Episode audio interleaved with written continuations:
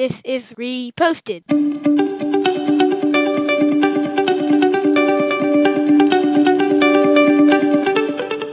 Hello, and welcome to Reposted. In the next few moments, we'll be breaking down a post that we have found to be inspiring, interesting, or otherwise entertaining. Quotes that catch our eye and we feel are worth a deeper look. Thank you for stopping by.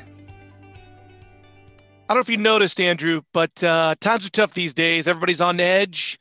Everybody uh, has a certain opinion. There's no gray anymore, as we like to say here on the reposted. That's a bingo square.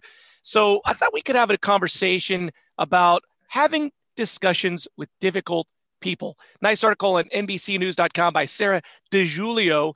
Nine tips for talking to people you disagree with. Let's start from a, a quote from that article from Matteo Trevisan, who's a leadership trainer. Quote, oftentimes topics like politics and religion get to the core of someone's identity.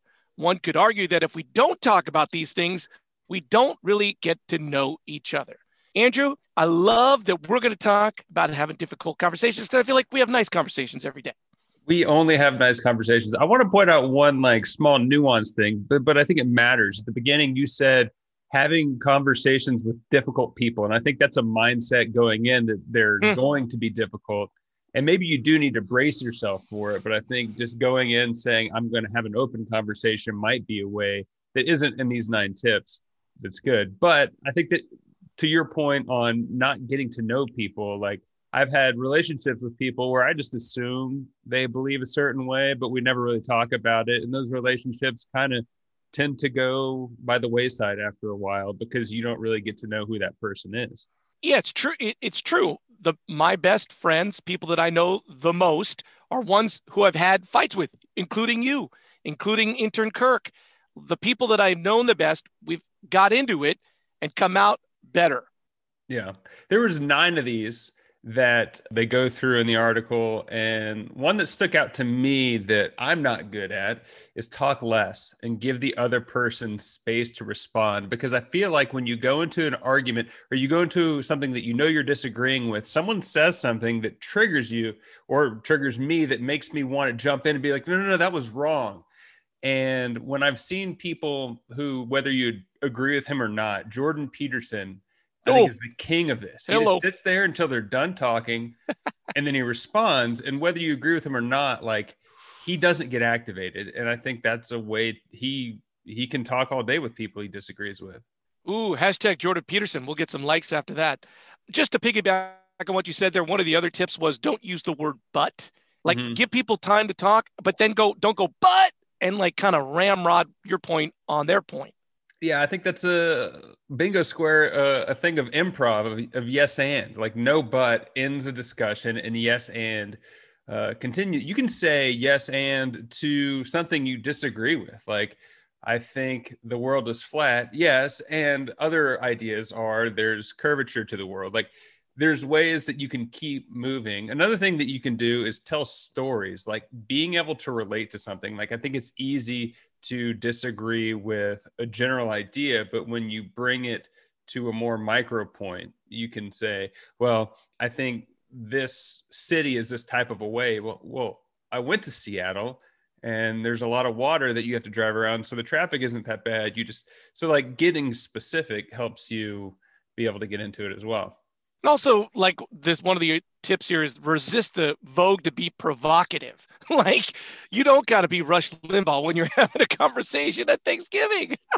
right. If you're trying to get people to click on your article or listen to you more and you're just a talking head, maybe be provocative. But like, if you're actually trying to get to know someone, then that's not really going to to move it forward. I think kind of the start of this whole thing for me is and one of the tips is do you want to go there with a person? Like i was thinking about like you're in the old days when we used to go to parties and mixers andrew you be at somebody's house and you meet somebody for the first time and you can feel like you meet the husband of someone and you're like oh this guy is a giant turd. And you sort of get want to get into it. Like it's the, like you know what? This guy i'm going to be here for an hour. I'm never going to see him again. I should not get into it with this guy.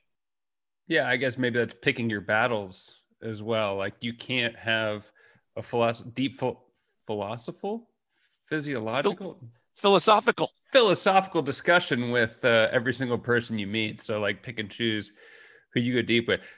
who you go deep with. All that to say that like you can have all these tools in your tool belt, but once you get triggered, it's it's hard to to keep a calm head, right? I one of the tips that's not on this list, and I feel like I talk about it a little bit, is that you just don't have to be right. You're a you're not going to convince someone in a 30 minute conversation about your opinion after they've lived their life a certain way. Mm-hmm. And two, number two, you don't have to be right. Like, why is it? Why is being right so important these days? Something that's been coming up to me for me a lot recently, especially with like the the election. I feel like one side says you're evil and you don't want what's best for the comp- for the yep. country. The other side says you're evil and you don't want what's best for the country. Like think that maybe people are just looking out for their own interest and they, they don't have a malicious intent to try to ruin you. We, we're not dealing with a Bond villain. It's like, I'm trying to get through my day. This is how I am. I'm not trying to take away. I, have said this before, but everything comes back to people are concerned with themselves. If you get cut off in traffic, people aren't out to get you. And if someone disagrees with you politically, that doesn't mean they want bad things for you. They just have a different, they have different needs than you do. And I, I really want to make the strong case ever since I've been alive, the person that was either the Republican or Democrat, whether they won or lost, they were pretty good people. They just had a different idea of how they want to fix the problems. And when you go like that person's a bad person, you're no, they just have different ideas of how they think they should fix the country. And they're not an evil person in general, yeah, people just I don't think they're evil. I like in general, in general. Well, I think that we because because someone's going to get riled up and be like, "Well, here's a specific example of an evil person." So there, there's always outlier exceptions, but for the most part, I think people are good. Have you been in an argument recently? Did you keep a calm head? I did. did? I did. Yeah. Yeah, um, it, it was an it, it, was a political discussion, and I just I I went into it thinking like I am not going to get riled up, and I just asked questions, kept it calm, kept it general. The other side kind of said some things that hurt my feelings, but I was like, you know, I'm just not going to go there. I'm not just I'm gonna I'm I'm getting out of this conversation and not winning it. Yeah. I think one tip I want to give to anyone listening, if you don't want to actually get to know someone and you really want to get back at them, you can just be you can keep a calm head and, and be level headed, I feel like that might rile people up even more. So you can use a technique maliciously if you'd like. Um, I like that you talked about Jordan Peterson and using techniques maliciously. Thank you, Andrew. Thank you. Thank you yeah. for today's.